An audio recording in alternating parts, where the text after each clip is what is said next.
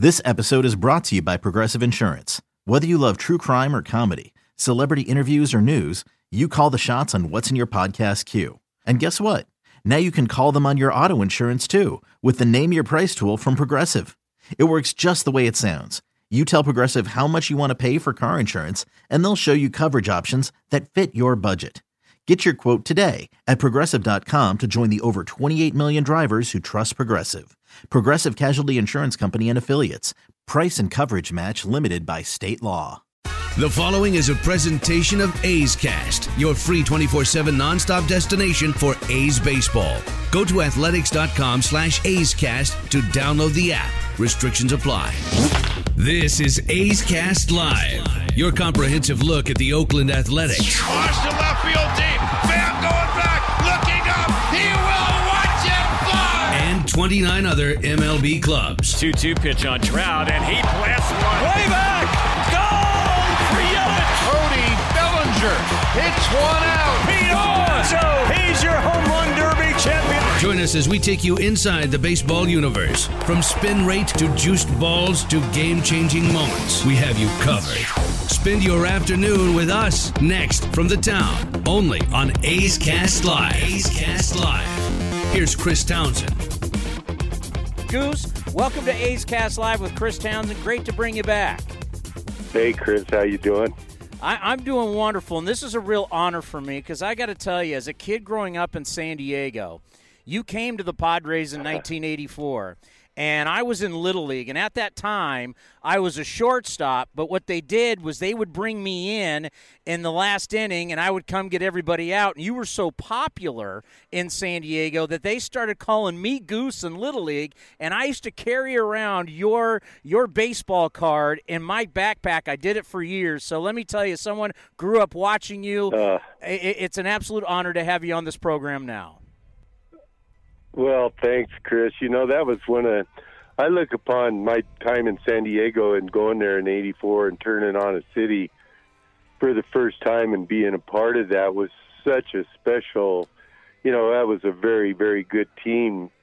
Uh, you know, they needed two pieces of the puzzle uh, when I went out there, and and uh, they needed a relief pitcher, and then they needed a uh, third baseman. I came as by way of free agency, and then I think they traded for Nettles the following spring. So when we started that season, man, we, you know, Tony Gwynn, uh, Alan Wiggins leading off. We were first and third, uh, you know, and we had a run on the board uh, the first inning about every game. So, you know, that was a lot of fun turning on the city, like I said, for the first time.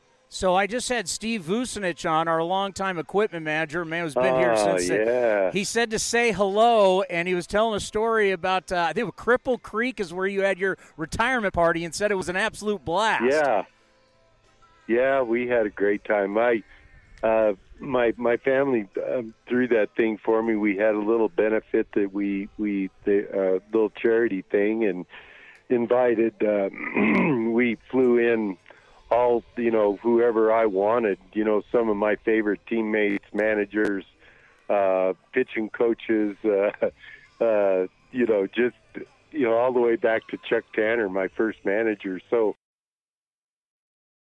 special people at that thing. So yeah, we did have it. Steve was, you know, one of the my favorite all-time uh, clubhouse guys. You know, also growing up, when you were with the Yankees, I mean, you were at the height of your power. You were goose gossage. You were up there snarling. You were mean. Everybody was scared of you, and, and you just weren't pitching in the ninth inning. You could come in the seventh and the eighth, and it was a crazy time in New York. Not only in New York City, but for the Yankees. What was it like putting on those pinstripes and playing during that time in the '70s through the '80s? Oh, you know, I I you know, I got to play for nine different teams in the big leagues, and you know, Chris, I loved every team and every moment that I spent in the big leagues, all 22, almost 22 years, and and uh, you know, the nine teams. Uh, like I said, it was special on every team. So, um, you know, but I grew up a Yankee fan. My mom and dad, my whole family were huge Yankee fans, and then, man, when I put the pinstripes on uh, thank God I had uh, six years in the big leagues already under my belt because I don't think I would have would have survived that. I the pressure, you know, I came in to the Yankees uh, in '78. They'd won in '77. They were world champions. Sparky Lyle is the Cy Young Award relief. He's a reliever. How many relievers? I think there's two or three relievers that's ever won the Cy Young Award, and and Sparky was one of those guys in '77. And I came over there when George signed me as a free agent after I left Pittsburgh. Um, you know, it was one of those things where I went over there thinking that I was going to be the best. We were going to be the best right-handed, left-handed combination ever, and they, you know, they proceeded to give me Sparky's. They they put Sparky on the bench. How do you take a Cy Young Award winner's job? I, you know, it was just mind-boggling, and then and then putting on the pinstripes on top of them giving me Sparky's job, and Sparky was very popular. Everybody loved Sparky. I loved Sparky, and uh, you know, had it been anybody else, I don't think we would have our you know re- relationship would have e- even survived that. But uh, it was a crazy time, and you know th- that 15 games or 14 games when we were out, um, it's the greatest comeback in history. It's, it's inscribed in the on the underneath of our rings on the inside. It said the greatest comeback in history. No one has ever come back in late July from 14 games back, and we ended up forcing that one game playoff with the Red Sox. And it was a, the most roller coaster year that I've ever spent it by far in the big leagues. I went from, you know, crap house to, you know, castle, man, you know, and shit house to castle, you know, and, and, uh, all in one season. I've never been, and I don't think any of the other guys had ever been through anything so emotionally low and so emotionally high. And then we ended up repeating as world champions. But what I was going to say, Chris, it would have never been the greatest comeback in history if I hadn't dug us that deep hole early joining the Yankees. So you asked me about joining the Yankees. It was it was um, you know I'd get to the mound and Munson had asked me how are you going to lose this one and before I couldn't believe he asked me that, I I said, I don't know, you little son of you know, I'd be cursing at him, I'd be screaming obscenities at him, and he's running back laughing back to home plate because he'd say, "How you got really?" Would lose a game. I could invent ways to lose games. It was amazing, And, and uh, it was a nightmare. It was a nightmare. It was the lowest part of my whole career uh, in on any team. Uh, it was the worst I'd ever, worst stretch I'd ever gone through. what was it for you to be that menacing, hard throwing, I'm coming after everybody. That was you had that persona that people were scared of you. What was that like and how did you build that to where you wanted everybody who got in that box to be scared of you? Well, you know, the intimidation thing was never thing something that I I consciously thought about. I thought, you know, uh, it was just the way I was. You know, people go, "Man, you are not at all like you uh, were on the mound." Teammates, they go, "Man, if I knew how the way the way you really are, I wouldn't be that scared." But when I was on that mound, Chris, I I would I would look at a hitter and I would go, "Man, I would not want to be you." And because I pitched inner half, and when a ball, when you pitch inner half, that's a that's a really really fine line between making that pitch and then a ball. If you get behind it a little bit, where your body's out front and your arms lagging a little bit, that ball ends up around your head, and it was it it ended up being a a great purpose pitch. And Dick Dick Allen taught me that. It was amazing. Dick Dick Allen, one of the most special things that ever happened to me in the big leagues was Dick Allen took me under his wing and taught me how to pitch. This is 1972. I'm a rookie. He takes me under his wing, and you know I could locate. I could throw, you know, 95 to a exactly where I was going to throw that pitch that hard, and so he taught me where to make that pitch up, up and in. Not up and in. I don't mean Adam. I mean uh, inner half up. And he said, we as hitters see that ball, but he said, God can't hit it. And, but when I missed with that, it ended up being a great purpose pitch because it was right at your head. So guys were really scared that you know I I hit three guys intentionally in 22 years. I hit a lot of guys, but I only hit three intentionally. two deserved it. Two of them deserved it, and one of them didn't. so. Oh, it's an honor to have the great Goose Gossage here on A's Cast Live. And take us back to your time in Oakland because you showed up in 1992, very good ball club, and you made the postseason. Well, it was it was awesome. You know, I spent really two. I loved I loved the Bay Area. I always loved coming out there, even as a visiting player. You know, we'd come back from the east, and it was steamy back east. You know, the 110 index and stuff like that, crazy humidity and and heat. Then we'd go out there in the Bay Area. It was cool and oh my God, it was like a breath of fresh air. That that cool, you know, that cool Bay Area. And man, it was invigorating and you felt strong. I always felt strong coming out there. But I always loved the people out there in the Bay Area, young, energetic, enthusiastic, you know, they were great fans in that, you know, the Giants and the, and the A's have great fans. Uh, and it was a great place to play. I got to play both places and, and loved every moment uh, in both places. You know, we've been promoting grassroots baseball. This book is just fascinating. Uh, we had Gene on. We also had uh, Jeff Idelson on yesterday. And this book is very special and going for a great cause. And, and tomorrow there's going to be a signing. But just talk about how you've gotten involved with gra- grassroots baseball. Well, Jeff asked me to do a couple of appearances for him, you know, with the kids and talk to the kids. And I think I did three or four different uh, places. I did Chicago, I did uh, Albuquerque, and I did. Uh, gosh, where were we? The I can't even remember the other one. I've been so many places, but um, yeah, it's a it's a it's a wonderful program and uh, gloves and and balls and and I gave you know a little lesson as you know quick as it was and it was amazing to see these kids that had never even played catch. They were actually catching the ball before this thing was over. They're throwing balls and they're pitching, and you should have seen the improvement. And you should have seen, you know, that's the most gratifying thing about coaching kids is is seeing the the strides that they make. Uh, you know, because baseball is such a. I think it's the most difficult game on the planet you know, what else can you fail at seven out of ten times and be a star? Somebody, the only other thing that anybody's ever told me uh, that you could fail at seven out of ten times was a, a weatherman. So, um, you know, it's uh, it's a, it's a hard game, and when these kids see the strides that they make in only a half hour or 45 minutes out there with instruction and working with them um, you know, it's amazing. And and this one couple of them said, "Hey, I'm going out for the. I'm going to go play baseball." I said, "Absolutely." And I said, "Never give up on it." I said, "Because you've got to practice it.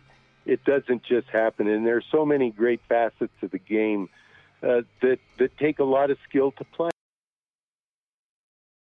You know, and, and I wanted to ask so you. So the program is the the to those absolute roots. So uh, it is. It's a cool program. Yeah, and we're going to promote the heck out of it here on, on A's Cast Live, A's Cast Live, and of course the big signings tomorrow, as we're going to have huge crowds here for the A's and the Giants in the Bay Bridge series. You know, I always, oh, yeah. I always love. I've been back to the Baseball Hall of Fame three times, and I went to the induction ceremony in '99 for Brett Yount and Nolan Ryan. And I love when you guys get together and you guys do the interviews. And just what is that time like for you? Is truly one of the game's greats to once a year to to be around your peers. And this is one of the special teams. Being in the baseball hall of fame that's the team of teams. Hey chris i'll take this to my grave. I, this is not going to ever register. I go back there and and and be introduced, uh, you know, uh, before the the induction ceremony and and the speeches and and to be up there, you know, to to to give my speech when I got elected the next thought was, oh my God, I've got to give a speech in front of all of those guys. And you're sandwiched in, in front of all those guys and in front of all those people.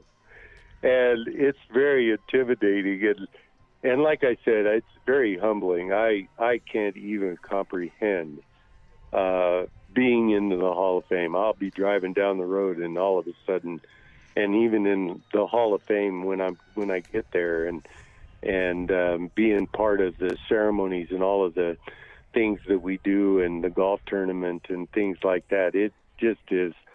It really is mind-boggling, and to be a part of it, I would always see a, you know, I'd meet a Hall of Famer in the clubhouse in my travels uh, throughout our seasons, and and I'd meet a Hall of Famer, and I'd go, man, what must that be like? And then here I am, you know. So, um, you know, eh, all I wanted to do when I started out, Chris, was put a big league uniform on one time, and it turned into 22 years, and I still can't even comprehend the kind of career that I had.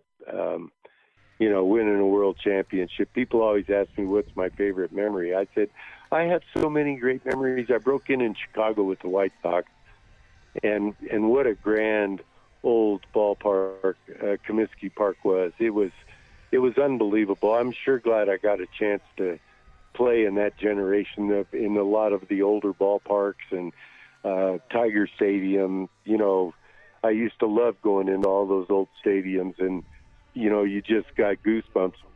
You know, walking in because of all the great players and and things that had happened. You know, Fenway Park, uh, you know, Wrigley Field, things like that. Just um, amazing. Goose, you are the best. Once again, it means a lot to me. As a, I was a big fan growing up, still a big fan. Keep fighting for a game for our game. We'll always appreciate your time and uh, be well. And hopefully, we'll talk soon. Well, thanks, Chris, and good luck to you guys out there. That's Marcus Semien joining us now. Before we get you ready for the Athletics and the Giants, how are you? I'm doing great. Just got my work in and. Um you know, just ready for a big game today. I just brought it up. You got a six-game hitting streak. You're hitting 348 with three home runs, seven extra base hits, and five RBIs during that time. And uh, going to be wearing Simi on the back of your jersey today. But right now, things are real good for you. Everything's kind of clicking. Well, yeah. Sometimes you get those hot streaks where you just feel really good in the box. You're taking balls in the dirt uh, for the most part and uh, swinging at strikes and right now my, my swing feels good, so you just want to put yourself in a good position to use it. So, you know, we have a lot of national people on here, whether it's broadcasters or writers here on A's Cast Live. And you've been talked a lot, a lot about, Is everybody so impressed with your game, how you play every single day. You're now getting more spotlight than you've ever had before. What's that been like for you? Well, that's that's always good. I think us winning helps. Um, you know, we had a good week against two of the top teams in the AL, and people are starting to see what we're doing. Uh, being on the West Coast, you know, a lot of a lot of the networks don't see us play. It's just late for them on the East Coast. Um, but we're doing some good things. We're playing good baseball, and we've got a lot of underrated players, I think, and um, some superstars on the corners and solid pitching right now. So it's been good baseball. Yeah, the starters, you know, we thought that was going to be maybe the Achilles heel of this team in 2019 but talk about how, especially the five year old out there right now, have been rock solid. Yeah, they all can pitch, and I think Bassitt's been a big one for us. You know, he he had a slow start to his career. He had the injury. He had um, some bad luck in there his first year, and now he's um, I think being around these guys like Fiers, Tanner, Homer, uh, BA, you know, he, he's really learning how to pitch, and it's been great to watch. I think the guys who use the four seam and the two seam are the, the toughest guys to face for me, and I see pretty much all of our pitchers doing that. Yeah, I know you're not somebody that likes to talk about himself, but I think of you, and I've been talking about, you know, when you look at leadership, there's there's guys who are rah rah guys, and then there's guys who lead by example. You play every single day. It's what you do. You want to play every single inning. Talk about how that that is the way you help lead this team because you're definitely one of the leaders, but you're doing it by example. What does that mean to you? Uh, that's that's exactly right. That's what I try and do. Um, you know, we we all have a routine out there. I really enjoy the process of getting better every single day. Um, a lot goes into it behind the scenes in the weight room in the cage, and um, for the most part, all of our guys are already on it. But I, I just try and make sure I'm on it even more now, being one of the older guys. And um, you know, it's it's been pretty easy to you know for the young guys to transition to the big leagues because they already had that work ethic. So it's been it's been a good uh, good group to play with for sure. I looked at the the stretch of Giants, Astros, Yankees, Giants as key for you guys getting into the postseason if you could get through this, and you're not only getting through it, you're like plowing through it. What's the confidence like of this ball club right now, especially three out of four from Houston and then sweeping the Yankees? Um, yeah, we you know we felt good going into those series. We knew Houston had that firepower with the new uh, rotation they have, and we we held our own. Um, you know, I think missing Cole helped us too. Gerrit Cole gave us a lot of trouble. Him being out helped us. Um, and then the Yankees, we just we just swung the bats well and pitched well, and I think we've been playing them well here. Um, I don't know what it is. I don't know if they don't feel comfortable playing here or what, but it, it makes you think about last year if we could have hosted here against them, how the game would have been. Um, but we'll get to face them again in New York, and that'll be tough. You know what I love about where you guys are right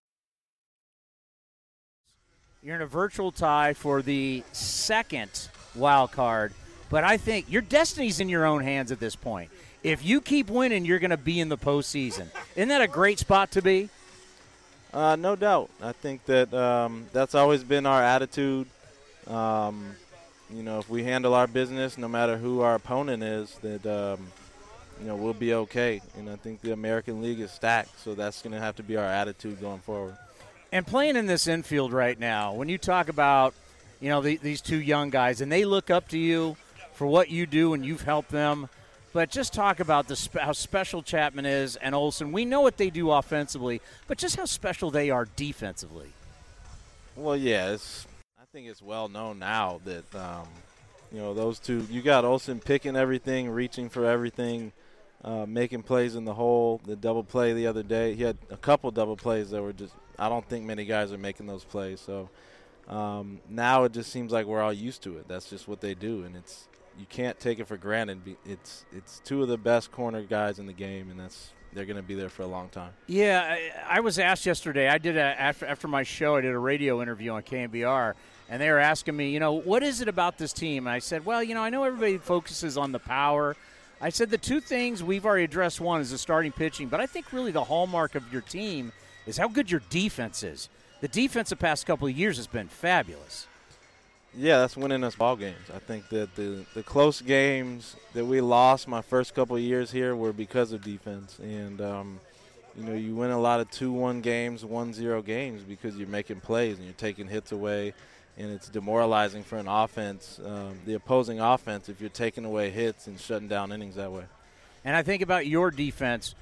What was the point where it turned all around from scuffling and making the airs to now? There's a good chance you're going to win the Gold Glove this year. I mean, there's a good. What was it? When when when did the light go on? When did it change for you? Well, I think it's still a, a work in progress, honestly. But um, you know, I think last year spring training, I felt like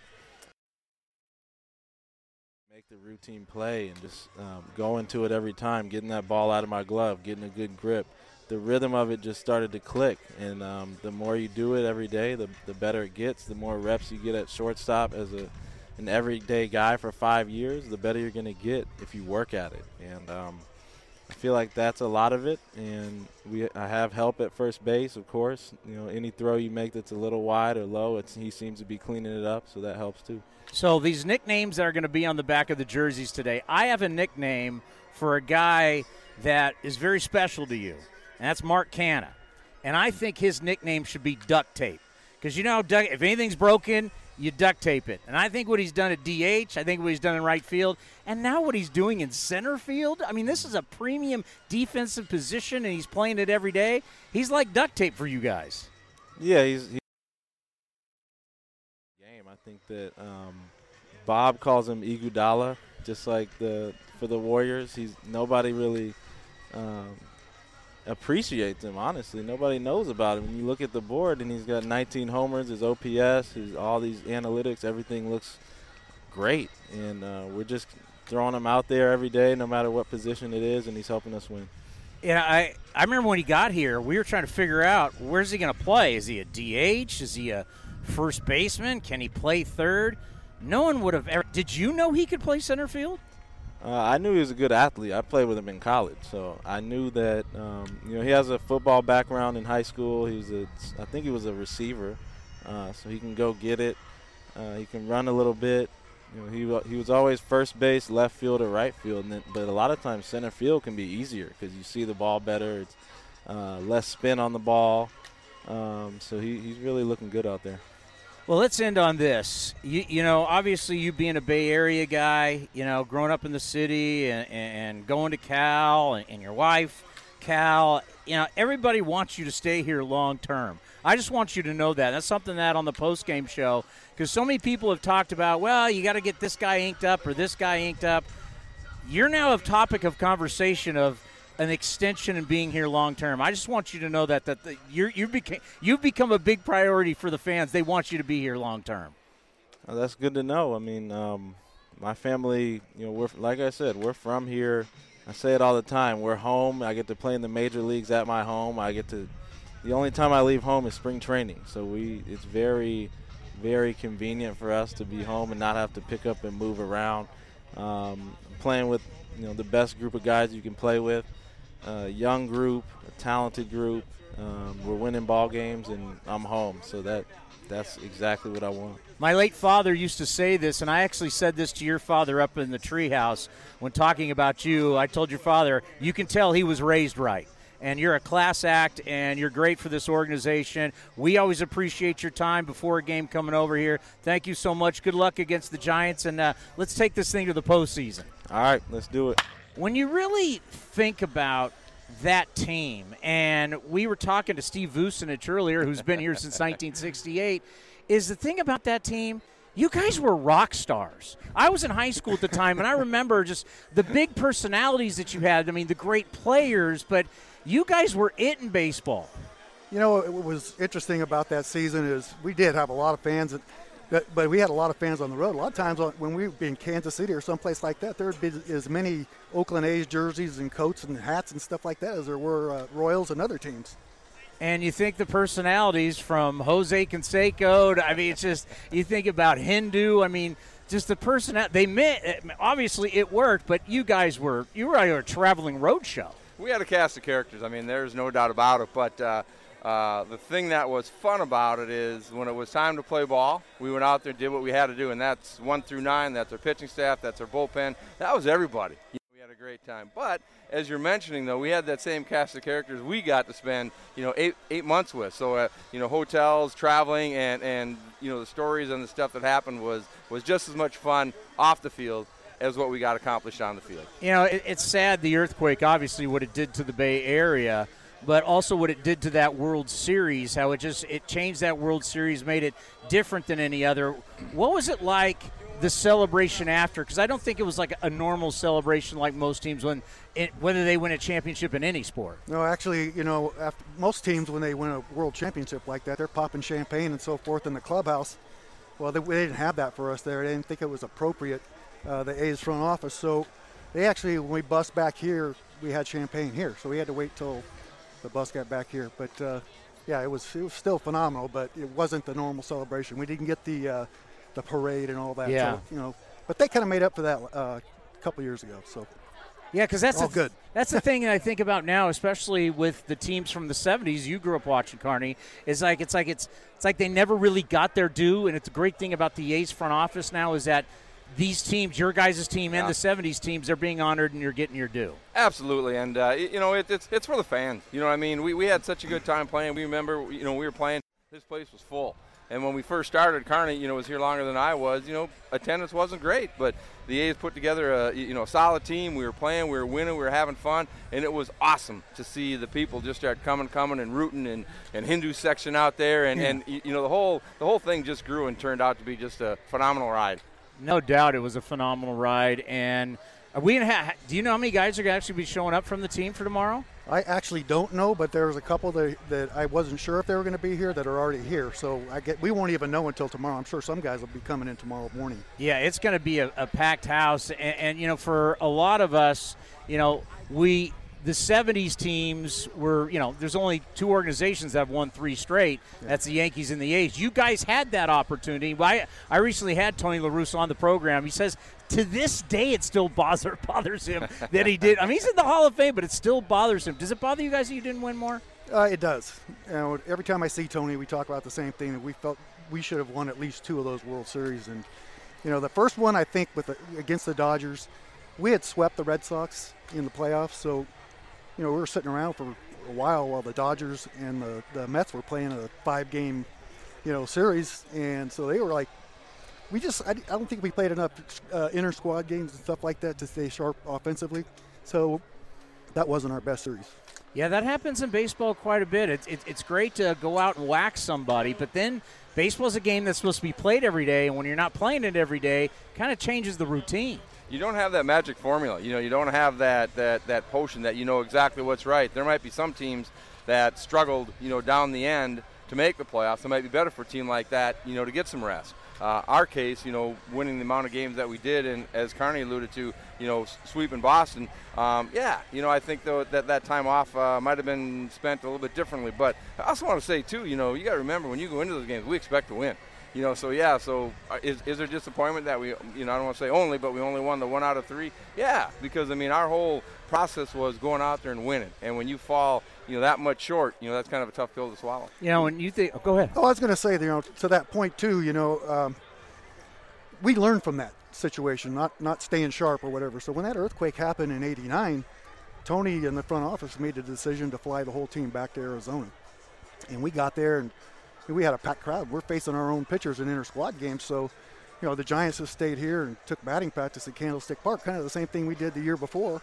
So when we came back, we were in midseason in midseason form where I think they struggled a little bit out yeah. of the gate. And facing those pitchers, yeah, that's going to keep you sharp.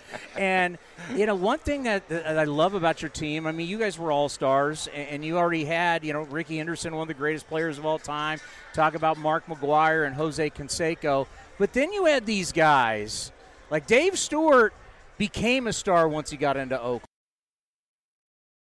his issues, and then now he becomes an, a Hall of Fame closer.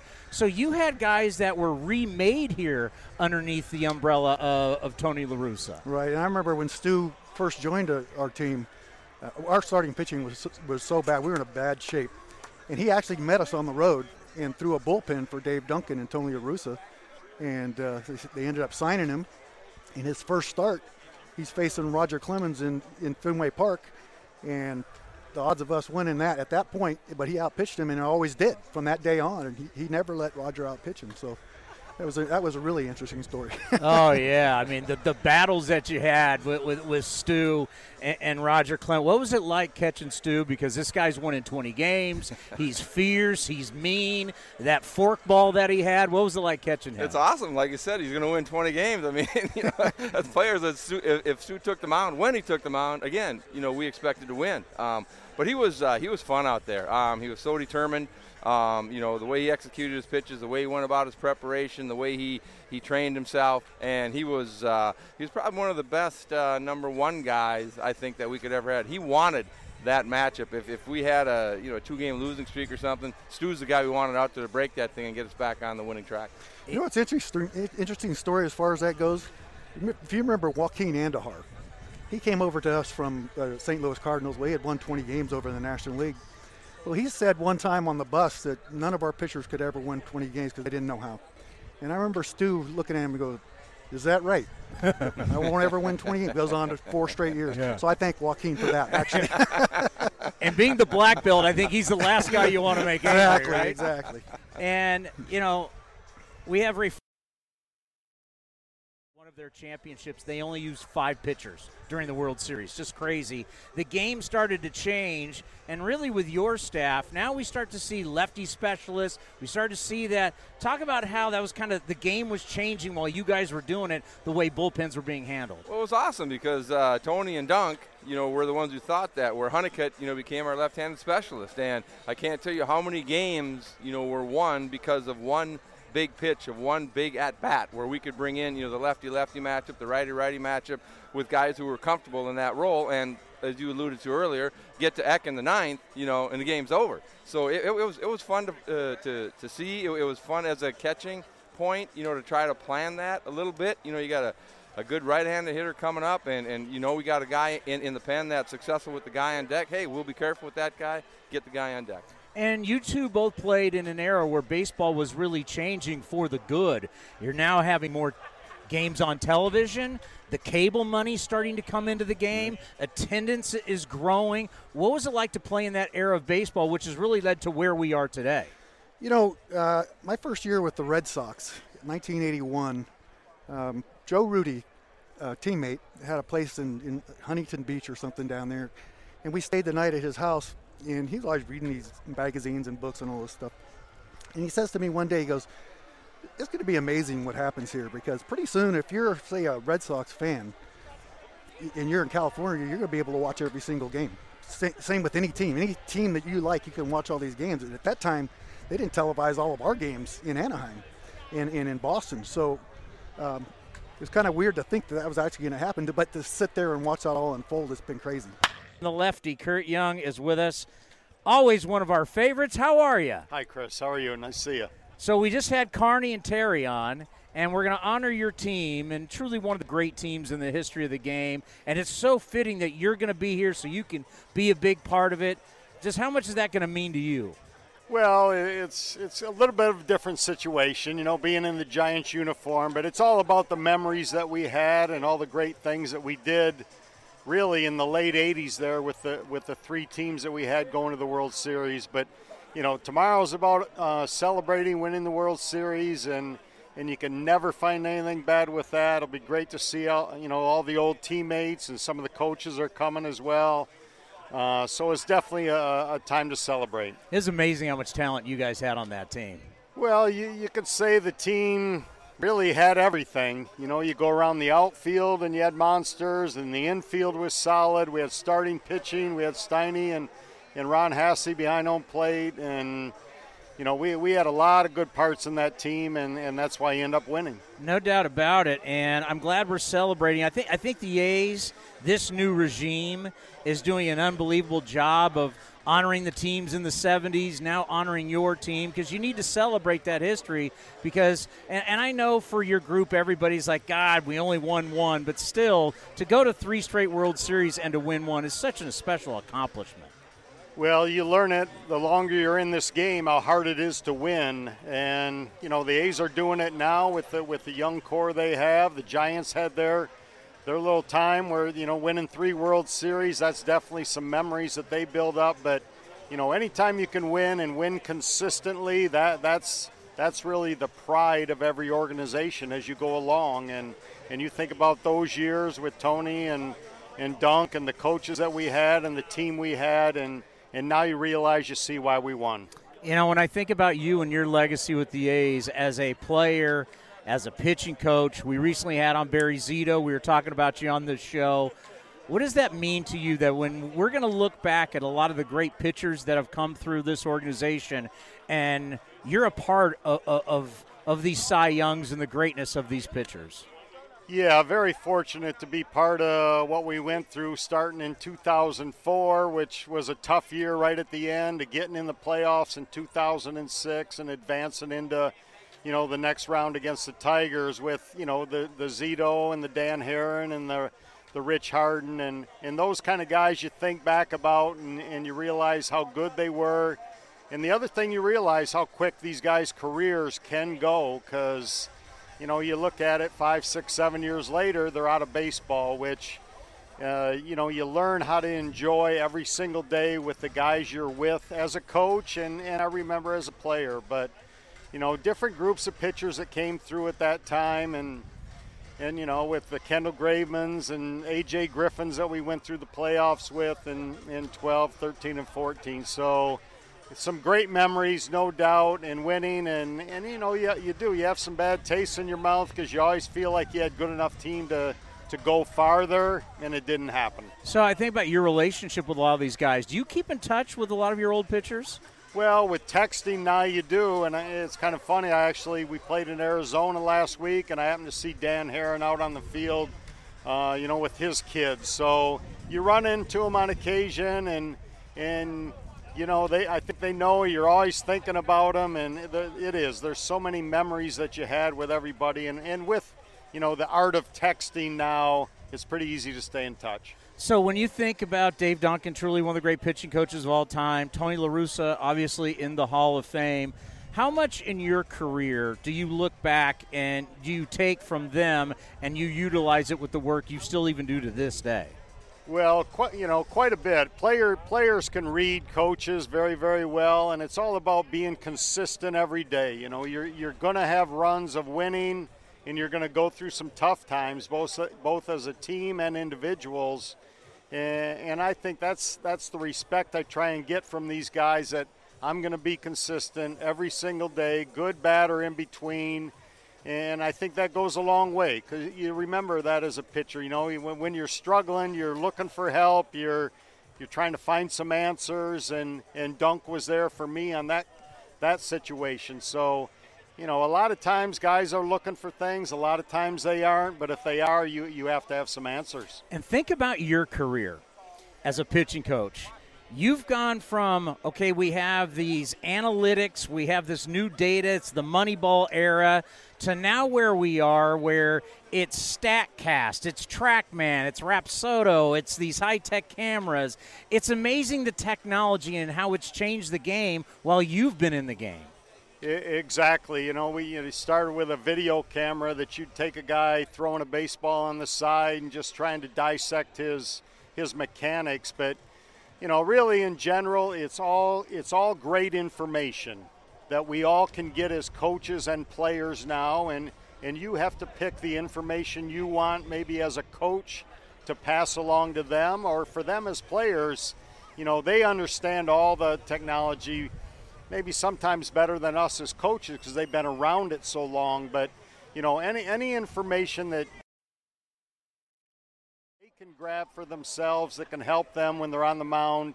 Uh, I'm all for it. Every organization is definitely all for it, and it's all good information. Eno Sarris of the Athletic, we were over at your guys' yard and j- talking to Jeff Samardzija, and he's like, "I don't want any of it." So it's an interesting.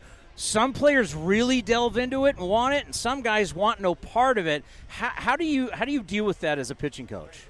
Well, it's really an individual thing. You know, Shark, I mean, there's been times where we got some information on him throwing on the side that I think maybe helped us and maybe some pitch calling stuff in games coming up. So, either way, there's information whether it's, you know, a guy's split is doing the right thing or his fastball is right where it should be. So, that's the pitch you're going to go to the majority of the time. But, uh, like I say, it's an individual thing. If guys want it, we have it. Our analytical staff has it, and we'll definitely put it into play. Let's end on this. Years ago, I'll never forget, I was standing right over here, and you came down the tunnel you said, Thank you for last night. And it was when I was ripping people, and my I, I, get in this fight with these young guys all the time. Oh, pitchers' records don't matter, and I go, do not tell a starting pitcher his record does not matter. Do you remember that post game show? Absolutely, Chris. I mean, you know that that's the personal thing. I mean, you pitch a game, you perform. Numbers are numbers, but any starting pitcher or reliever that has a save next to his name or a W next to his name. I truly believe that's definitely a, gain of confidence going into your next game. Whether you do give up runs, you get a win next to your name, it, it gives you a feeling of accomplishment and definitely helps you going forward. Now, you know, that, that L gets next to your name as well as a pitcher, and, and, and those are things that, you know, you got to help them get over get beyond. You, your next game is the most important one. Emo tipped me off. He goes, Yeah, we used to be listening to you on the way home. And I'm like, Why didn't you guys ever call in? Well, you had too many callers. We didn't want to be 25th on the list. you would have got to front of the line. You know how much you mean to this fan base and to this organization. We truly do miss you. We, we, we wish you all the best with the Giants, and I think it's going to be real special to get you guys all together tomorrow. 1989, truly one of the greatest baseball teams of all time. So enjoy that with all your guys. We're going to have a lot of fun. Appreciate that, Chris. Arguably the greatest player to have ever lived, Oakland's own Rickey Henderson. Rickey, Hey. it is great to have you back on the program. Oh, thank you very much. You know, I didn't think I left, but I'm glad I'm back. Well, you've never left. You've always been an A. You'll be an A. The field's named after you, Rick. There you go. There you go. The field is uh, named after me, and it's a, it's a great feeling. And, and uh, you know, I'm so blessed behind that because, you know, I would have never expect something like this would ever happen to to me or maybe to a ball player because I never have saw it happen that you know they name a field after a player. Yeah, I remember talking to you and Dave Stewart at the same time about how you guys used to sneak into this yard as little kids, and now you're having a day like this. Oh yeah, you know, uh, it it was great though. You know, like you said, when we was kid, we didn't really have the money or something like that for us to buy a ticket, and then they had like a wire fence in center field, and we got a lot of the kids together, and we and we we had a plan that you know we can get in the ball game. We, we bend the fence back, but you know you got to get in and run. You, if you get called, that's that's up on you. So I I think that's where I developed some of my speed. and, and, and, and, and I've been talking about this today, and it's great, you know, knowing what an A's fan you are, is we're now celebrating all the great teams. Not only your team, and we'll talk about your team being one of the greatest teams of all time, 1989, but the way we've celebrated the 70s teams, and you watched those teams as a kid. Yeah, yeah, them some great team. It was it was a fun to come out to see them team. I think they gave us the momentum,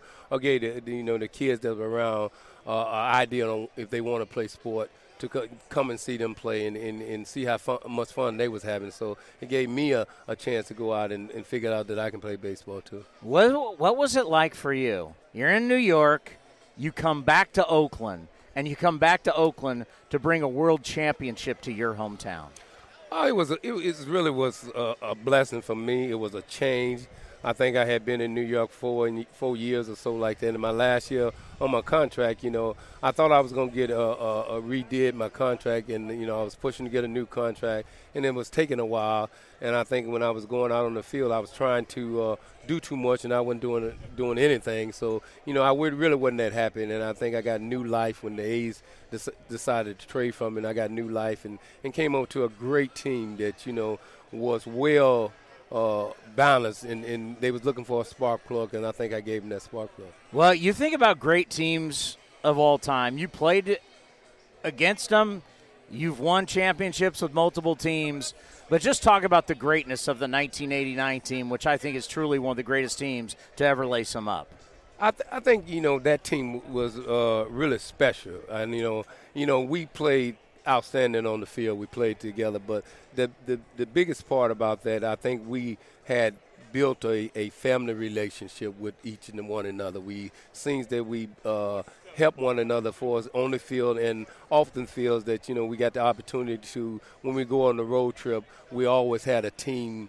Uh, dinner or a team going out on the town and, and having fun, but we always seemed that we was together with one another, and that's what made that team so special. You guys were rock stars. Yeah. I mean, when, when you think about it, Rickey, I mean, you guys were rock stars. You were the you were the biggest thing in sports. Yeah, we were just talking. So everywhere we went, you know, we had everybody, you know, talking about the A's. So if you said we were a rock star, we was, you know, that special team that you know we brought attention to the fans all over the baseball. So you, it was fun that just you know when we go into a different town, the fans was pulling for us, and and, the, and some of the fans was you know not pulling for us. But when we went out there and played the game right the right way, they seemed to get on the bandwagon with us. When you got here, it had to be like there's nobody's going to beat us, right? Did you guys have that mentality? Nobody's going to beat us. I think when I got here, they they felt uh, uh, they had the team that you know they can go out and pretty much compete and nobody would beat them. Then when I came over there and, and, and gave them that spark plug, or I was that guy that can get on base and create stuff, then we felt that you know it's no way can anybody beat us. But we went through the same situation when we was in uh, Cincinnati and we got beat. But you know we had a little uh, hiccup or something like that. I think Jose got so mad at uh, him and Tony went on the same page, and, and we couldn't even uh, put that piece back in the puzzle. So I think that's what destroyed us in, in, in that series. What was it like playing for Tony La Russa? Oh, it was great. You know, he you know he was a, a big time strategy type uh, manager. Uh, he knew the game. And uh, you know he knew his players, you know his players around and what they can do and, and what they can't do, and, and, and each and every day to me it was always funny that you know I used to come to the ballpark and uh, and I see Tony and and here goes uh uh let me look into your eyes. And he's looking at the eye and then he goes oh you gonna have a good day today. We all right. We gonna win this ball game today. I said how can you tell we're gonna win the ball game? He said where your where your eye looking at? Me so he was always coming and and seeing how how we feel what was going on with us, and he always seemed like gave us that little boost. Carney Lansford on the show yesterday said every single day taking ground balls. Tony Tony would come up to him and go, "You ready today?" Yeah. every he said every day. So it, it, he, which I think is, you know, we're in a people business, right? I mean, Uh-huh. you got to manage the people. Yes. It seemed that Tony really went out of his way to reach out to you guys every day. Yes, to see how we was feeling and and, and really what was going on that day. Uh,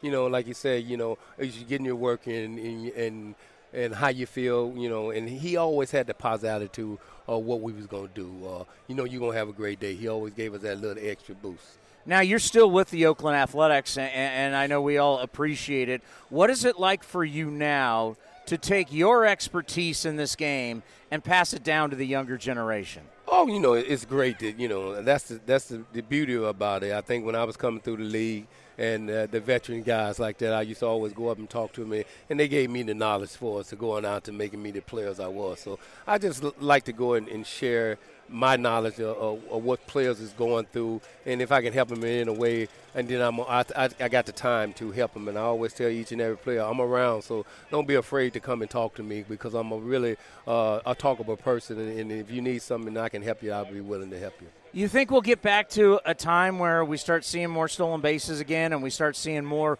productivity on the bags?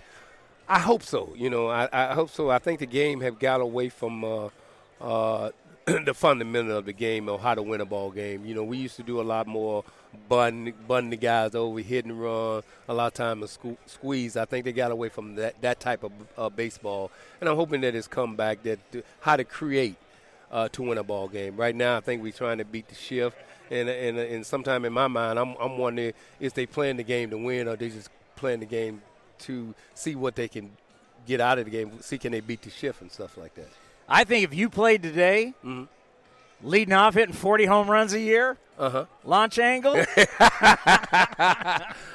you know me, I'm so uh, hard. I'm so hard on the launch angle because I don't think every every player should be working on a launch angle because they're not that. Some players are not the type of a player that you know, like a home run hitter, and we all getting a launch angle. You know, you see a lot more home run now. Maybe I don't know what the reason the pitcher said the ball is, is a lot harder than it used to be, but uh, to for me to go to the minor league system and try to teach the kids about a launch angle and they don't even know how to hit a baseball, I think that's sort of like putting a lot more pressure on the young kids that they learn them uh, the way we was taught for is just, just to hit the line drive, you know, not worry about the home run or lift angle or something like that. Be able to make good contact.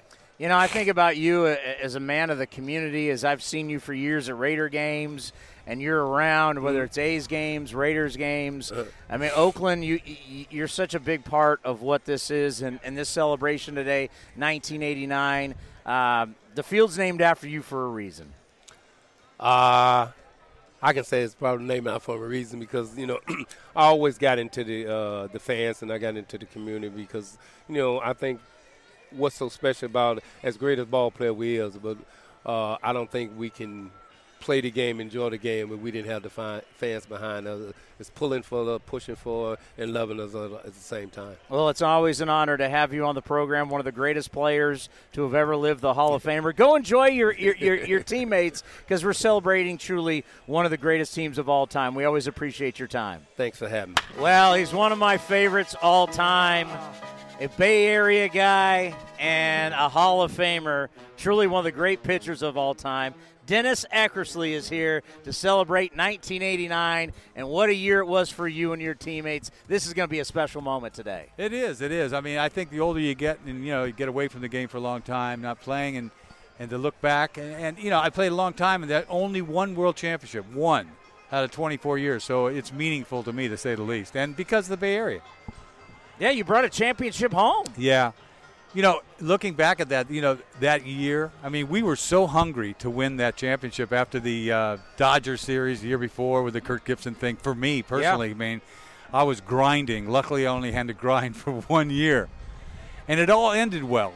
You know what I'm saying? Look, not so much. You know, obviously the earthquake was devastating, but they continued that World Series, and we did win it. And for me personally, you know, getting the last out the last out at first base, I had the ball in the glove. I mean, it does not get any better than that. Right? Well, and also because you grew up going to games at Yes. Candlestick Park. Yes, back in the olden days when it was freezing there. Not that it wasn't then, maybe, but uh, that's my memory. I was a giant fan. You know, Juan Marichal. That's why I had the big leg kick. Willie Mays, and then to have the one World Championship where I, you know, I'm in Candlestick. I got the ball, last ball in my hand. I mean, it meant it meant the world to me. I can tell you, you were so loved by this fan base to this day. I mean, we think about this 89 team. You guys were rock stars. you were guys, you know, how, how we see the NFL. Yeah. I mean, you're working in Boston now, the Patriots. Yeah. You guys were like an NFL team. You guys were rock stars back then. I guess you know you get looking back on it, you know, because we had the, the Bash brothers, right? We Yeah. were like, and we come to town. Rickey could style, you know. We had a lot of, you know, we had a lot of swag, right? And uh, I was a part, of but I think when you're in the middle of it, you don't think of it like that. But I, but at the same time, we took a lot of pride in being, you know, playing for the A's and coming to town. You know, here we come, and we're going to kick your ass. You know, and that's uh, you know, looking back at it, I, I, I just fond memories. No doubt about it. And, and and you talk about the disappointment of '88 just made you got you were not losing in '89. It didn't matter who they put in front of you. You weren't losing. It's easy to say now that we did win it, but it all came together. It just did in 89 that it didn't in, in 88. And there's a lot of different reasons for it. Who knows? But you know, uh, the greatest teams in the world, just, if they don't get it together in the playoffs, they're long forgotten, right? If you don't win the whole thing, it's all got forgotten. And uh, thank goodness it all came together because we swung the bat, is what we did. And Rickey was the man. I think he was the difference maker in 89 because we got him in June, I believe. And he just put us over the top. You know, he gave us, we, we had the power, you know, but we didn't have that. Those are the games you could win two to one, one to nothing, because just Rickey, a Rickey run would win the game. And then we had starting pitching that you never see anymore. That's that's history, right? Nobody pitches like that. 20 game winner, 19, 19 game winners. I mean, starting pitchers that got wins. That doesn't happen anymore. And then the creation of really what Tony La Russa is all about. You know, the games like this because Tony La Russa did this whole thing. I mean, he was an innovator with this bullpen. You know, piecing the last game together. Now they piecing the whole game together. you know? I know, I know. And, and I talk about because I was in high school when you guys were doing this, so it's like Yeah. you guys are that team. You gravitate to greatness, and you guys were that team. And I think of what Dave Duncan and Tony La Russa did for your career, helped you pave the way to go to Cooperstown. Yeah, I mean, I was put together. The stars lined up for me, man. I was done. I came from the Cubs. I was a lamb. I was sizzled. You know, I was about done. And uh, they, I found my way to the bullpen with those guys that knew what they were doing, and it gave me, it gave me life, and it gave me, you know, this, the time I spent with Oakland. Turned my whole career around. I mean, a lot of people involved with that. So I was blessed, man. It was, it was supposed to happen, and here I'm supposed to be here right now. Yeah, no, Yeah. a- and I know you got to leave, and it's always great to have you on. Hopefully, we can do something down the line a little bit longer. But just truly, as somebody that, as you said, blessed, and to do it in your hometown, family today, what does it all mean for you just to be back today here, back home, and back with your guys? You know something? It's just happening now. I mean, I have a hard time with with the moment. The older you get, you realize how precious the moments are, and this is a moment, right? This is a moment. It's not. I could be cool. I could be. I should be. I'm Mr. Cool, man. Everything's cool. Meanwhile, hey, you you gotta you gotta feel it, you know, because these are precious moments. Moments, and this is my my lifetime in the Bay Area. This I'm a I'm a Bay Area kid. You know that hauled ass, and I've been gone like 40 years, and it means more to me now than it probably did then. Well, you know what? Yeah. It's always a, a pleasure. Continued success with the broadcasting. Go enjoy your guys, and You we'll talk to you soon. right, enjoyed it. Thanks, man. Dave Stewart is with us. Stu, it was great seeing you yesterday, and congratulations on this wonderful honor. Hey, thank you very much. It was a, it was a beautiful day. Thank you so much. You know, I, I- you and I, we talked a little bit yesterday, uh, right before you went on with, with Ken and Vince and Coco, and to think about how you and Rickey Henderson used to sneak into the Coliseum to where now Rickey Henderson has the, the field named after him, and you now have not only are you in the A's Hall of Fame in the first class, but you're now having your jersey number retired. You you guys have come a long way since sneaking in back in the day. I would have to say so. Uh, I got to tell you, um, having having my number retired huge honor. Um, uh, considering that you, look at the names that have been up there, and they're all Hall of Famers. Um, I'll be uh, the first uh, non-Hall of Famer that uh, that they've honored in this way. And you know, growing up in the area, blocks away from the Coliseum, seeing the you know the A's come to town in '68, and and then win uh, championships in '72, '73, and '74. Um, it's just unbelievable. It really, it's, it's it's a dream come true. No doubt about it. And I think not only do you have the announcement yesterday, but you also get to celebrate it with the 1989 championship team.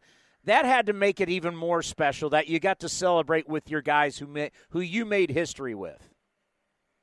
I've got some great great friendships uh, from that ball team, and uh, you know just great memories. I mean, those guys were a lot of those guys um, weren't just with the '89 team. We were together in '88, '90, and up until the time uh, you know we did we made the playoffs in '92. Um, a lot of those guys were were teammates. Carney Lansford. I go back to 1986 when I first came to the A's.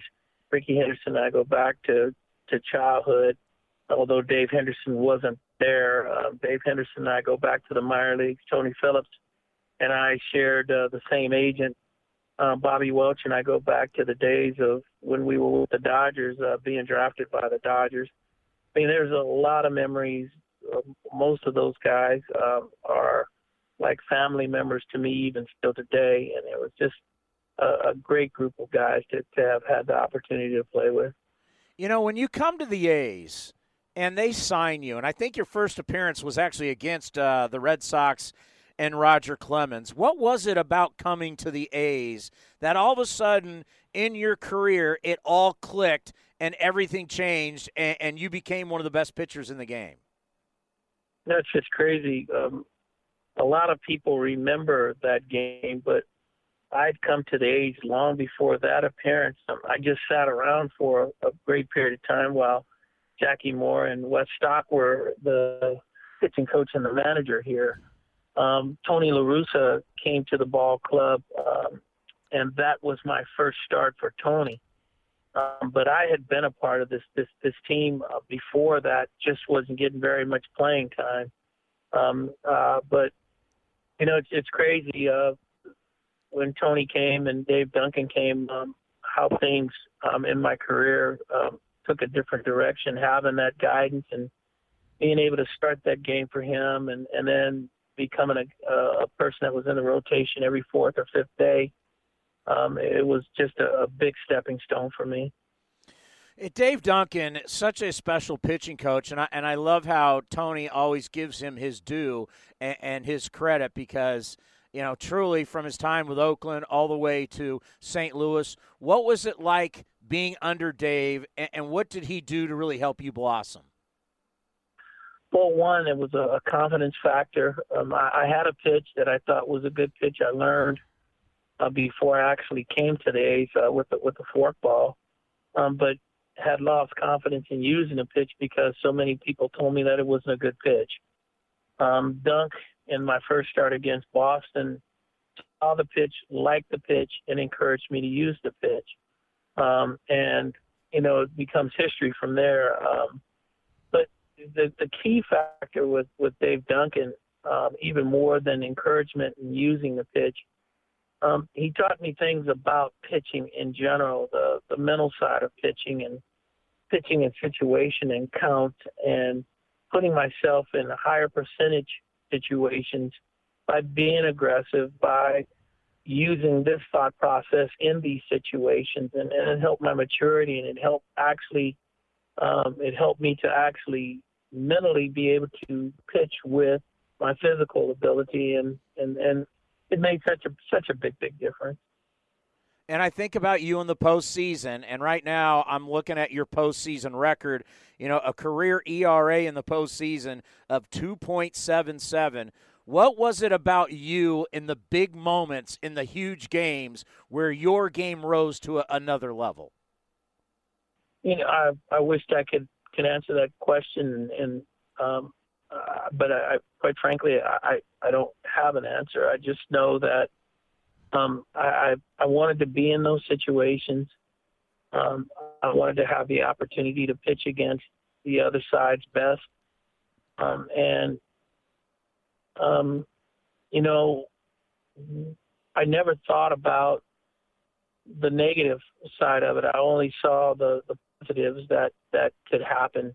Winning that first game, giving us our first our best foot forward, um, and you know, losing just never really really occurred to me. It never occurred that that could happen for me. I always felt that I was going to have an opportunity to win a baseball in those situations. I look forward to it. So I guess the first part is you have to want to be there. And once you're there, I think everything just kind of plays out. Oh yeah, you're a World Series MVP. You're a two-time ALCS MVP. So the moment was never too big. And, and you go to Toronto towards the end of your career, and you win another championship with Toronto Blue Jays. You know, not only was your team in 1989 fantastic, but that was a terrific team in Toronto. What was it like for you winning a championship north of the border? You know, I played with some great guys. Um, Joe Carter, uh, Paul Molitor, you know, Robbie Alomar, Olerud, Devon White. Um, I played with some really, really good guys there. Uh, Jack Morris was on that pitching staff. Pat Hentgen was young then. Todd Stottlemyre, Juan Guzman. And then in the back end, we had uh, we had Hentgen, and we also had Duane Ward.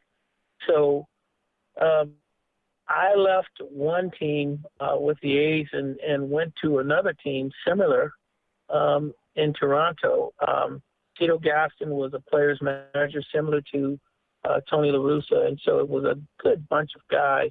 I never thought about the fact that I was in Toronto winning the championship. My goal um, in leaving when I left Oakland was to win one more time before retirement, and I knew retirement was close. Um, and so I wanted to win one more time, and um, and I was fortunate. Uh, Pat Gillick called immediately uh, the first day of, a, free agency, availability in free agency, and things things things went uphill from there. And uh, I was just real fortunate to play with a, a great bunch of guys. And once again, a, a great manager. And, and I, I think about the success that you had even after your playing time, especially as a pitching coach. You went to the World Series with the Padres in 1998 and Bruce Bochy. What was that like, and, and how much of Dave Duncan did you use with your pitchers in San Diego when you helped get that team to the World Series? Well, I never never got a chance to thank Kevin Towers uh, for for putting me in that situation. It wasn't something that I initially wanted to do, um, and we took a trip to Mexico. At the time, I was working in the office for the Padres. We took a trip to Mexico to uh, confirm our, our relationship with the team in Yucatan. And uh, in that trip, um, Kevin told me that he thought I'd be be good at it, and that I would and that uh, I would be the guy that he would pick if I wanted to take the job. And when we got on the plane and he first approached me with it, I was all no. And by the time we got on the plane to come back, um, I was convinced that it was something that I could do. I wasn't sure that I would even be able to do it because I'd never coached before in any capacity other than you know helping out in the instructional league with the Oakland A's.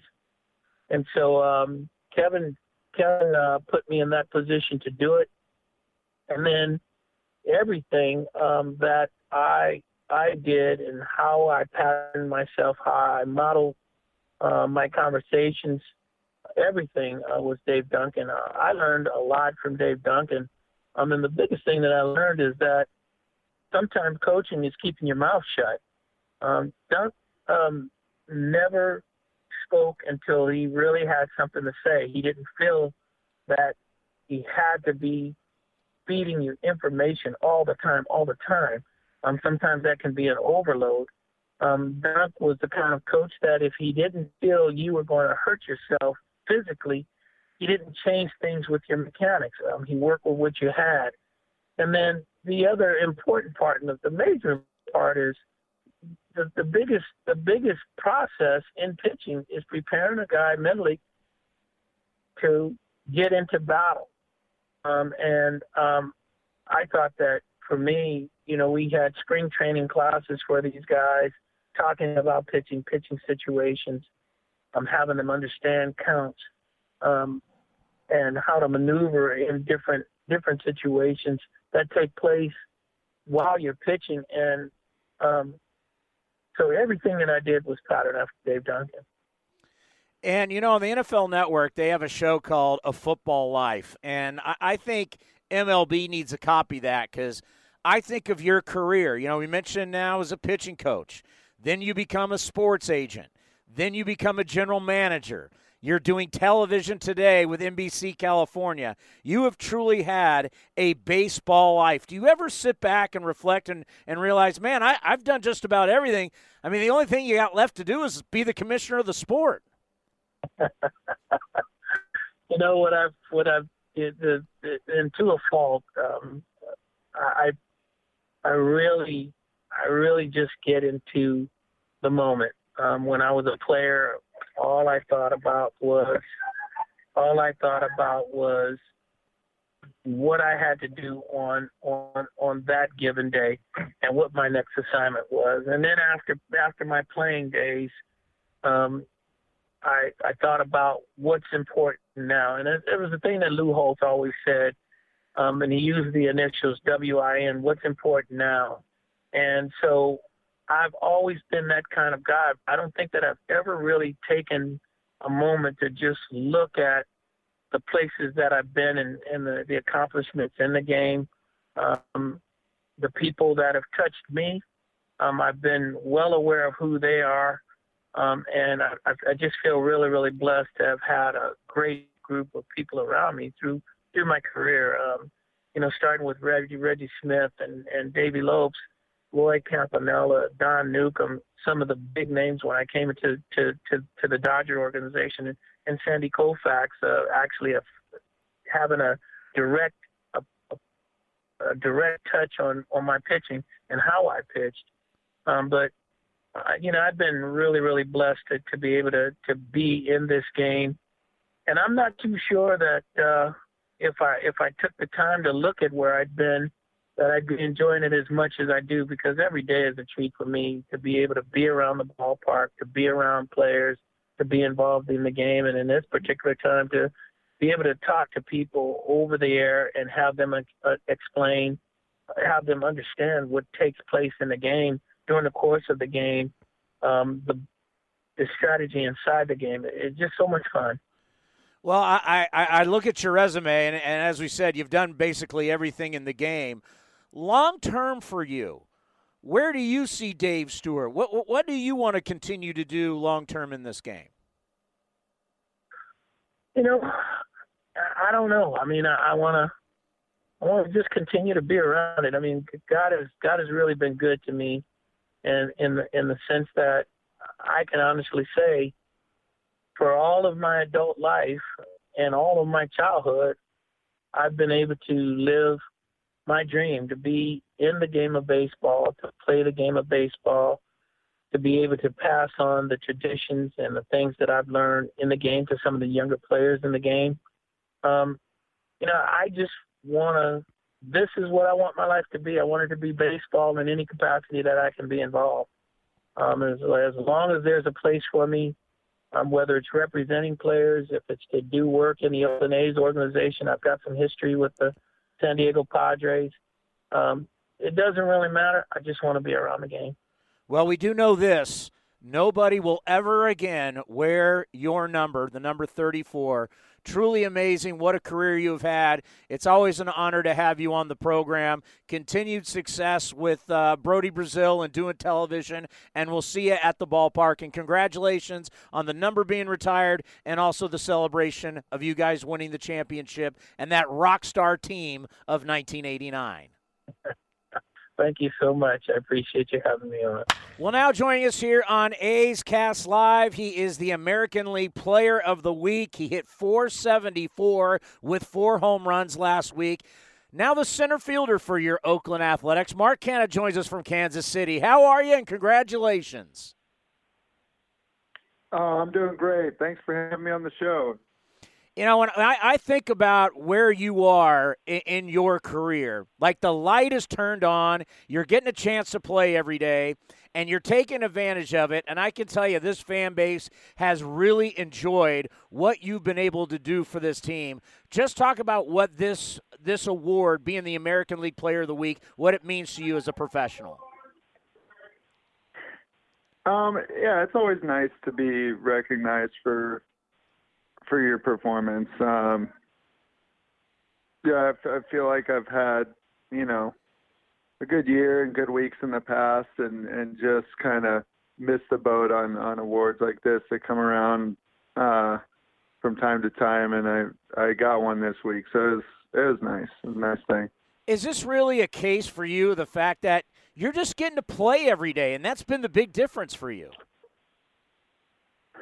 Um, I mean, I've I feel like I've done a pretty good job every time I get a chance to get consistent playing time throughout my career. So, um, you know, I think it's something that that just comes from a, a lot of experience, and I've had enough a bunch of at bats under my belt now in my career to where I've uh, probably become a little bit of a better player and a better hitter, and just understand how to have uh, success a little better than than I have in the past. Yeah, it's amazing when you get the playing time and you learn to work through things. How much now in your career are you better at, you know, surviving a little downtime or a little struggle to get you back to having great success? Yeah, I'd say I'd say I have become better at that. It's just uh, it's been that's something that is definitely learned. I think at the big league level, and especially with the way the game's changing now, I think I've done a, a if I'm going to pat myself on the back at all, it's just been that I've paid attention and and kind of learned from my mistakes in, in the past and how to approach slumps and how to um, just go about my work and such. Um, so you know, I think that's just like I said, it's something I've I've learned from being around a little bit. And also another great thing for you is that you're 100% healthy. Yeah, that's always good. That's always good. it's really tough to be successful if you're not healthy. So that's that's number one. Now, of course, uh, this past weekend we were honoring Players Week, and we had nicknames. I've actually come up with a new nickname for you, and I, am wondering how you're going to yeah. receive it. So, the fact that Khris Davis goes out, you can DH. Stephen Piscotty goes out, you play right field. Ramon Laureano goes out, you're now mm. playing center field every day. So whenever you have a problem around the house, what do you do? You get duct tape and you duct tape it. Duct tape fixes everything. I see you as the duct tape guy. If Bob Melvin ever has a problem, you just put Mark Canha there and Mark Canha fixes the problem. How do you feel about the nickname duct I tape? That. I love that. You know what? You have to have duct tape in your house. You have to always. So, you know, that's uh, old reliable. I, I get it, and I love it. Yeah, I mean, it, it's the most bought thing at Home Depot, for God's sakes. Everybody needs it, Mark. Yeah, that's right. You know, when I think about you playing center field, I, I actually, you know, your, your college teammate and really good friend, Marcus Semien, we had on the program. And, and you know, I've been praising you as, you know, you're a San Jose guy. You went to Bellarmine. I'm a San Jose guy. So I've always pulled for you big time. And I was talking to uh, Marcus about you, and I, I said, Marcus, are you surprised that he can play center field as good as he can play it? And Marcus said no. He said, You've always been a terrific athlete, dating back to your days in high school and college. How much center field did you ever play in your career before now where you're playing it every day? Um, I never played it in college, and I never played it in the minor leagues. So, um, I think it's just a, a comfort level thing. I think you could stick any one of our outfielders out there, honestly, for a for a few days, and they'd get better at it at least. Um, I think it's the the easiest position to, to in terms of reading the ball off the bat. Um, so in that regard, it's a little bit easier than playing the corners, but at the same time, you, you have to make some longer runs and some longer throws.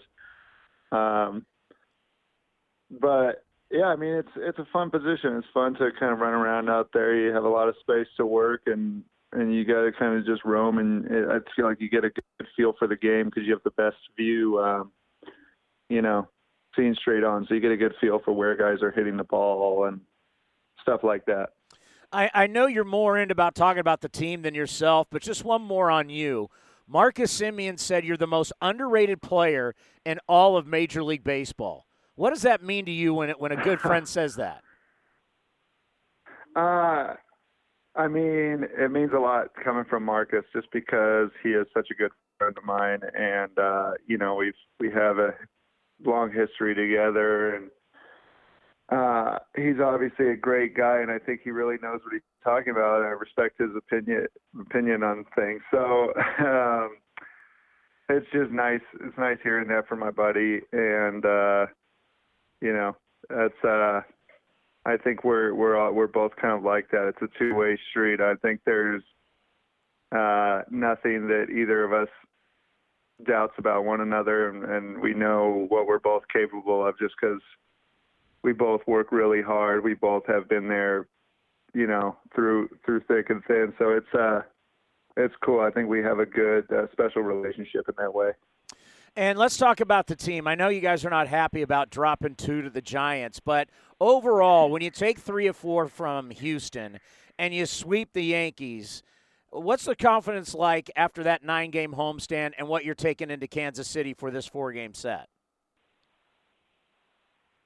Um, yeah, I, you know, that's baseball. I don't know how to explain it. Um, you know, the Giants are a good team. They they came out and they just they beat us two games in a row. So, um, if anything, I think we just got to take for it. We got to understand, like, you know, we it's we got a lot of work ahead of us. I think, and and uh, I don't think now is the time to get too down about that. I think we got to move forward, uh, stay positive. I think we we know obviously what we're capable of from the two series before, and I think we just want to.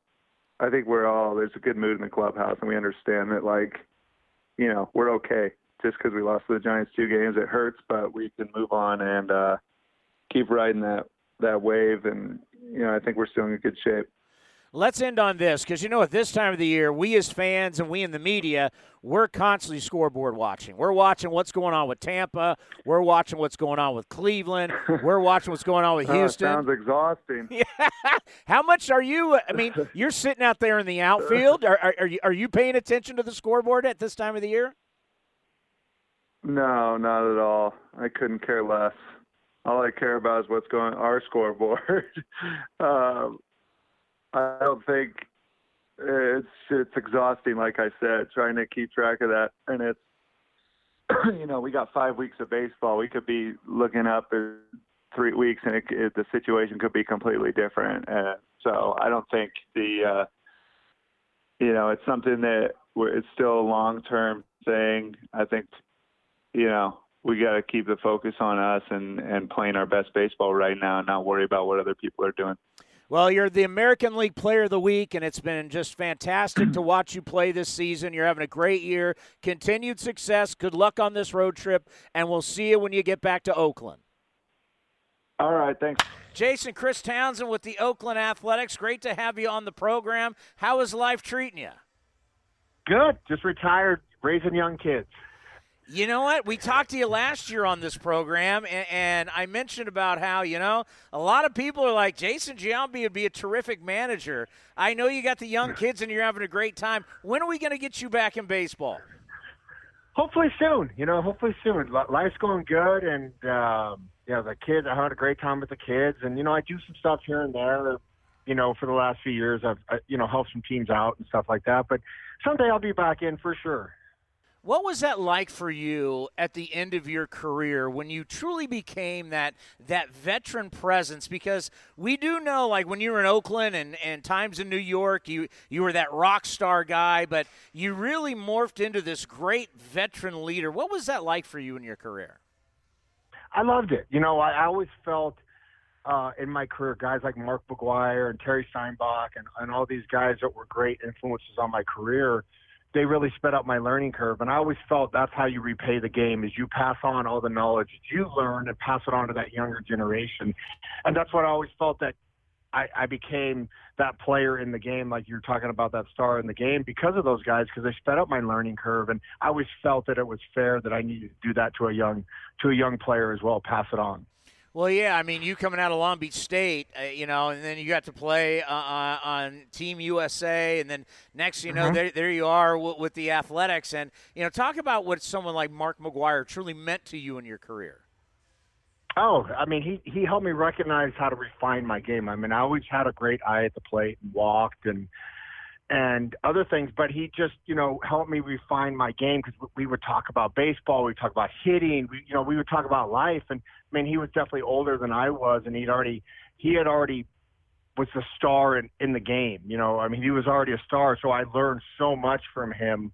Uh, just sitting and listening. I was I followed him around like a puppy dog all the time, just to listen. And and and within that, group because he was in that upper echelon of players. I got a chance to stand in when he was having conversations with Kirby Puckett and and Don Mattingly and Dave Winfield and the you know uh, uh, Cal Ripken. I mean, the list goes on and on. And I just would sit there and listen to these guys talk about baseball. So my learning curve was sped up immensely. That's one thing I always loved about you is you're truly a baseball fan. I mean, that, you know, just oh, yeah. listening to you talk, like I can imagine you being a young kid going, "My God, this is Dave Winfield, right? Don Mattingly." Oh, talk about that. I you mean, just always the, a baseball fan. Yeah, these they were they were the guys I grew up idolizing. I mean, I, watching. I remember watching them in the '84 Olympics, or Will Clark and and Rafael, all these guys that were on this team. I would think, wow, you know, watching these guys play. I was a young kid, watching them in LA play on the '84 Olympics, and then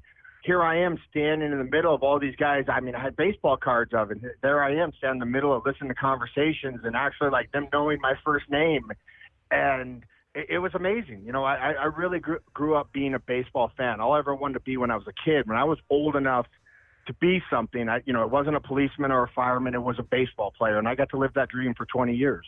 You know, I, I think about the book Moneyball, and I think about that movie, and the one thing that I wish would have been mentioned was you in it because you helped get those players to where they were. Like Billy Beane gets on board, and next you know you start changing the franchise.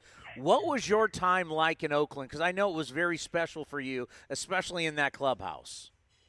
Oh, it, was amazing. I mean, I got a chance to play, like I said, those late '80 A's teams. You know, I mean, when you had Eckersley and McGwire and Rickey Henderson and Steinbach and all these guys were on the team, and then we made that transition to go young. And so, you know, you got Hudson Mulder, Zito, Chavez, Tejada. I mean, the list goes on and on. And I just remember, you know, I remember Billy sitting me down one day. He goes, "All right, it's your team. Now you're you run it how you want to run it." And you know, Matt Stairs was there, and and we just made that like fraternity, you know, clubhouse, that frat clubhouse, and we had a ball. And before you know it, we got really good really fast. And it was amazing. I had great times there and made a lot of great friends who I still talk to every now and then, and it was a lot of fun. You're on the cover of Sports Illustrated. I mean, it was amazing. yeah, it was. It was a lot of fun. It was a lot of fun. It, it was a lot of fun, kind of being the, you know, the bad boys of baseball, but you know, kind of the underdogs as well with you know low payroll. And Billy Beane did a great job of signing us all young, where we had multi-year deals, which gave us security but it turned out to be awesome for the A's as well because we all exceeded that that that money, you know. And later on, I mean, if you take the payroll that every guy earned after they left, it, it's you know huge. How is it possible? Because the clubhouse is still that way. How is it possible? Because yeah. most most teams aren't like that. Why why was your group so loose and so fun? I, I, you know, we really bought into the chemistry thing. You know, obviously we we didn't have the ability to go have a high payroll. You know, at, at that time. I mean, after Mr. Haas died, and they sold the team, we we went young, and so going young, you definitely have a young payroll.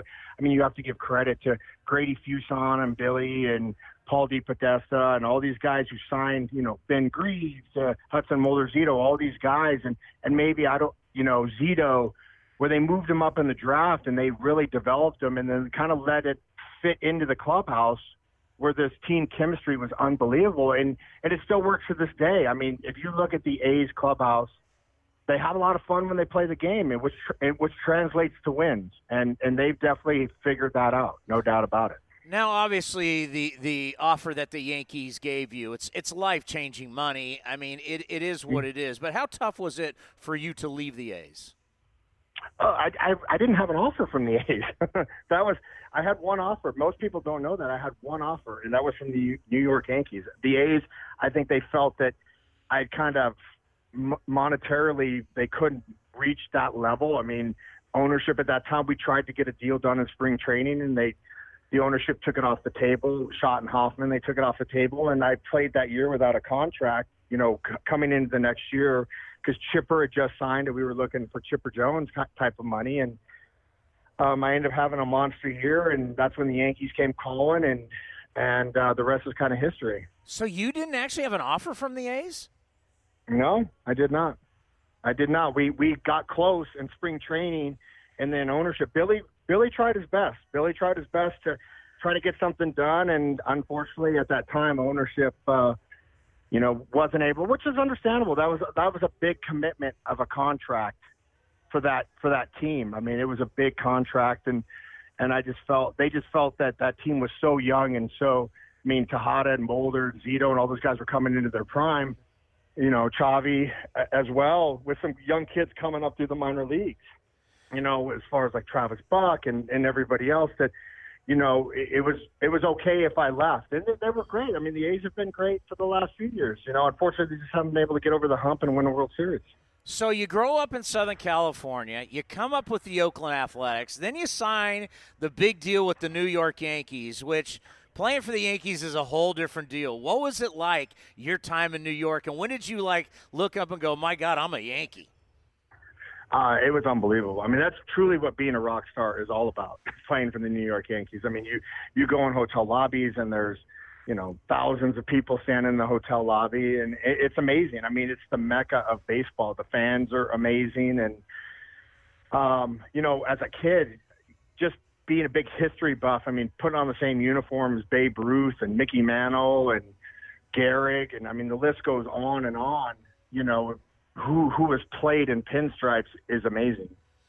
Yeah, it is, and of course the A's are taking on the Yankees this weekend, and uh, the A's recently just swept the Yankees. This is a a, a really big series, and w- when I think about you playing there and, and with all the different stars, tell us what the pressure is like because the expectations are you win every day for all 162.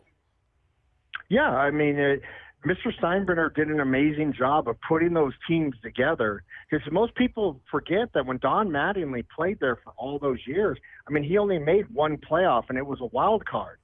And you know, uh, and then all of a sudden they kind of started to put it together and won, you know, four World Series real quick, and then won their fifth fifth World Series. And you know, all of a sudden the expectation got big, and it's it's awesome. It's just it's a whole different ball game. I mean, when you talk about all the media outlets and the media market, and and then all of a sudden we added Matsui. You know, now you have the Japanese media. It just was gigantic. You know, you walk in there and there's, I mean, it was so much media that they didn't even let the TV media. You had to go to them outside the clubhouse to talk to them. So it was just and you know, and there's always they want more stories and things. So you got to really like uh, put your time in for the media because they have to write their stories. How's your How's your brother doing? We haven't heard from him in a while. Yeah, he's doing great. He lives in Southern California. He's actually out here in Vegas right now. Um, we just played some golf together today. Oh, nice, nice. And by the way, yeah. Ve- Vegas is because I also work for the Raiders, and I know how the Raiders are moving there next year. And you think about the hockey team all of a sudden, you know, where Vegas was just a minor league town, they're becoming big oh. league real quick. Oh, we've really stepped up. There's no doubt. I mean, I remember I always thought living out here for so many years that we would be a basketball town because you had the Maloofs and everybody else, and all of a sudden hockey came about and it took off. I mean, Golden Knights, everything. It's amazing to go watch them play. I mean, it's the greatest show on skates, no doubt about it. And since then, we've going to have the Raiders and MLB's interested in putting their team. Our AAA is doing amazing, which is the A's organization. I mean, they're doing amazing. So it's it's been a lot of fun living out here to watch it develop. Have you made it to any Aviators games? I have not. It's on the other side of town, but I've seen pictures of it and renderings of it when it was going up, and I definitely want to get out there. I want to take my kids out there and and watch the, the guys play. No doubt about it. Yeah, it's it's a minor league ballpark that cost 150 million. I mean, it's it's supposedly it's amazing. hey, hey, we go big in Vegas. We don't mess around. hey, Jason, it's always an honor to have you on the program. Continued success, and I really do mean it. We got to get you back in this game because this game's better with you in it. I really, really appreciate it. I'm so honored for you to say that, and thank you. It's always such a pleasure to be on your show. I appreciate it. Take care, Jason. Good seeing you. It's good talking to you. Take it easy. Bye bye. Hey, Rob Bradford here. You guys know I'm always up for a good MVP story, and one of the best stories is Wasabi Technology. Wasabi is the world's hottest cloud storage company, and it's become the go to provider for professional and collegiate sports teams, including 20 Major League Baseball teams like the Red Sox and NHL teams like the Bruins and Vancouver Canucks. Even the Liverpool Football Club is getting in on the Wasabi action. So, why is Wasabi the MVP? Well, Wasabi was purpose built to free businesses from skyrocketing storage costs and unpredictable transaction fees that the Amazons of the world are charging. In fact, Wasabi is up to 80% less than those hyperscalers and doesn't charge a cent for businesses to access their data. From Wasabi's AI enabled intelligent media storage, Wasabi Air, to the industry's only cloud storage service with triple protection against cyber criminals, data deletion, and ransomware, Wasabi's taking the lead in driving innovation in data storage and helping sports teams to unleash the power of their data. Wasabi, another Boston based championship team.